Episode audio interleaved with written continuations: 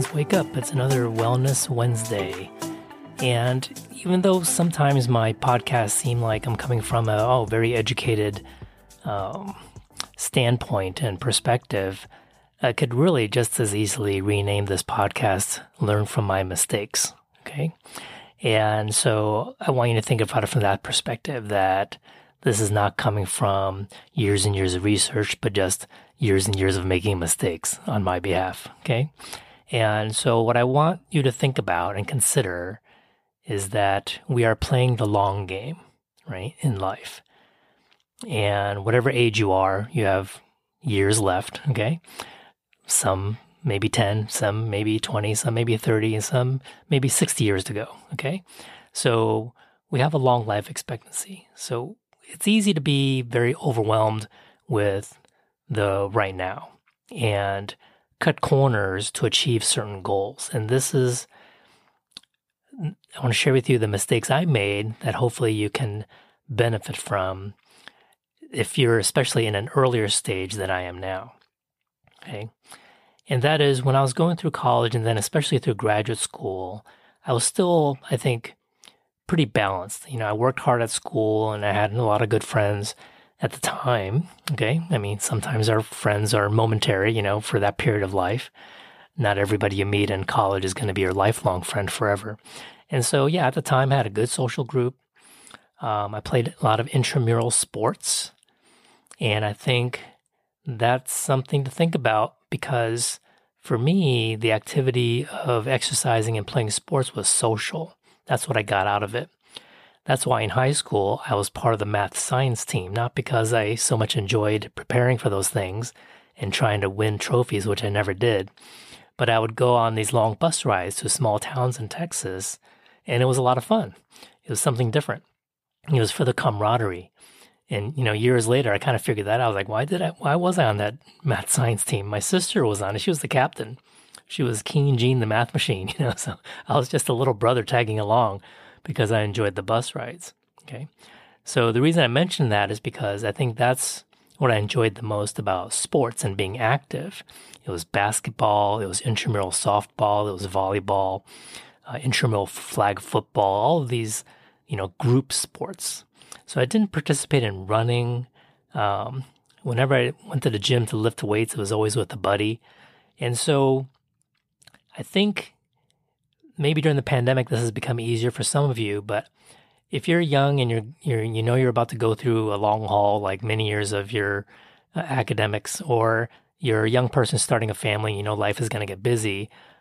I would recommend, and I, I hate to give advice, but just learning from my mistake, is that learn to do something fun and active that you can do on your own. Okay. So if your spouse joins you or or you know you have a neighbor that you run with that that's just icing on the cake, but it's got to be something you do on your own that is active. Okay? Because once I finished grad school and started, you know, a normal life so to speak of being settled down and even when we lived overseas for a bit, the the fact that I never developed this sort of solo uh, exercise mentality for the just for the enjoyment of it that in the past was always socially dependent in terms of my you know being active and working out. I think that was to my detriment because once i was outside of that environment and we were a very nomadic family just moving around a lot you know then i i lost that ability to be self-motivated to just go for a walk and go for a run or or just do a quick workout at home and push up sit ups that kind of thing right? And so, yeah, I could have joined the YMCA and joined the league and all that, but I think our lifestyle didn't quite allow that to fit in. We weren't really in one place long enough. Not that I'm making excuses. I'm sure I could have just done it for a month here and there, but it just it just didn't feel natural to do to do that to just join a basketball league, you know, with a bunch of other guys. So, um, so I'll I'll, I'll take fault for that. Okay. Um, I think the person I look up to for this example is my father, who just turned 83. And I know a lot of you who are younger might have a conception of what 83 looks like, but it doesn't look like my father. He's very active, very independent, and very physically healthy. He got into Tai Chi. And, and if you don't understand Tai Chi, it is actually a very physically demanding kind of exercise and activity.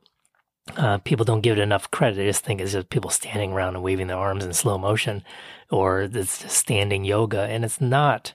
Uh, even yoga would would be good for me to do. Okay, so that's that's my point of the day for this five minutes is just to develop something active that you enjoy doing on your own and maintain that no matter how busy you get, whether again going through school, medical school, graduate school, um, with a new job, or you have a baby along coming along the way to add to your family, whatever that might be. No matter how busy life gets, try to prioritize that, and because you're playing the long game. And the final word is that once the habit dies down, it's really hard to jumpstart it. Okay, that's that's from my experience. It's been years since I've been able to get into a routine of being active. So I'm just lucky that I'm relatively healthy today through other means, but not through the kind of exercise that I really need. Okay, that's the idea for the day. I hope you benefit from it somewhat. Let me know. Look in the show notes, contact me, and uh, feel free to buy me a coffee. There's a link in the description. Talk to you later. Our podcast is sponsored by BetterHelp.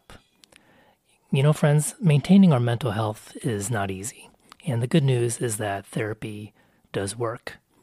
And what is therapy? It's really whatever you choose it to be.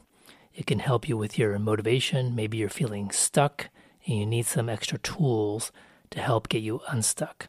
Maybe you're feeling insecure in a relationship or having issues at work or just dealing with daily stress. So, whatever it is you need, it's important to overcome that sense of shame about getting help because you deserve to be happy. And now you don't have to worry about finding an in person therapist near you to help.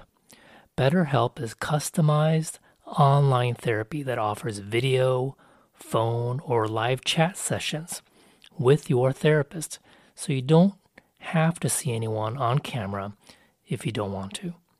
It's much more affordable than in person therapy, and you can start communicating with your therapist in under 48 hours.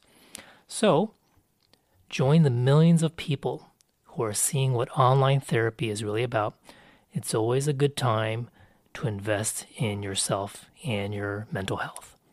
So, I have a special offer for our Psychology Concepts Explained listeners. You can get 10% off your first month of professional therapy at betterhelp.com slash psych explained.